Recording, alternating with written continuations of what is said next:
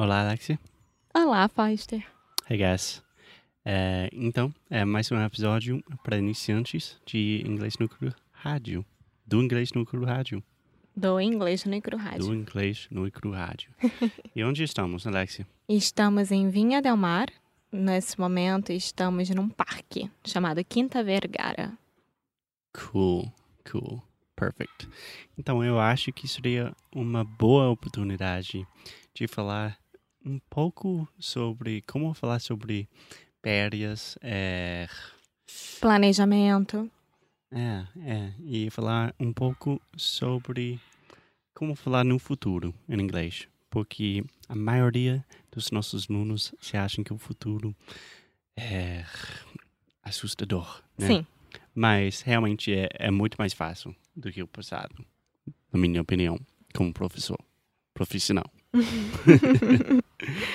então, vamos lá, Alexia. Vamos pensar que, que vamos viajar para Chile no mês que vem, né? Ah, não.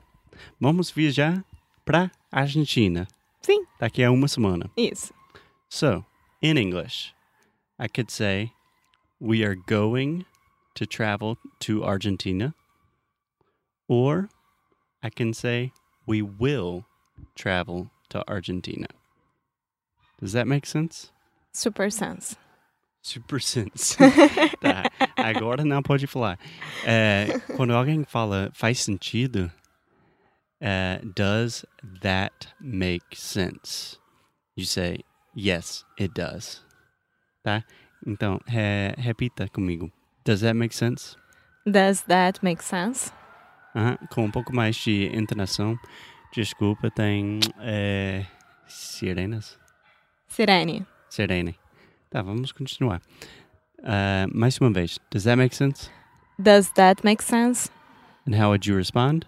Yes, it does. Perfect. Or no, it doesn't. also perfect. Então, tem duas opções. Sempre pode falar going to mais o verbo no infinitivo, que seria, por exemplo, I'm going to Argentina. I'm going to play football. Também pode falar I will, né? Sim, mas tem uma boa diferença entre esses dois, né? É, sim, não. Realmente, I will, talvez é, você tenha um pouco mais de certeza, né? I will go to the supermarket today. I will do my homework. I'm going to do my homework. Para mim, é mais ou menos igual. A minha recomendação é, para iniciantes é escolhe um e vai lá. E normalmente, I'm going to fica muito mais fácil. E quase todo mundo só usa I'm going to. Eu É. acho que as pessoas usam will quando é alguma coisa relacionada a trabalho, por exemplo, o chefe te pergunta alguma coisa, você fala Pode yes sir, ser, I will. Pode ser.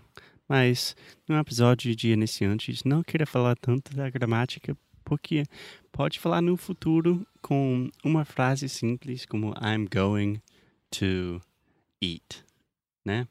Então, Alexia, where are we going next week? We are going to Argentina. Perfect. And you can also add a verb and say we are going to travel to Argentina. We are going to travel to Argentina. E mais uma coisa importantíssima é que a gente nunca viajamos pra, né? É, viajamos a.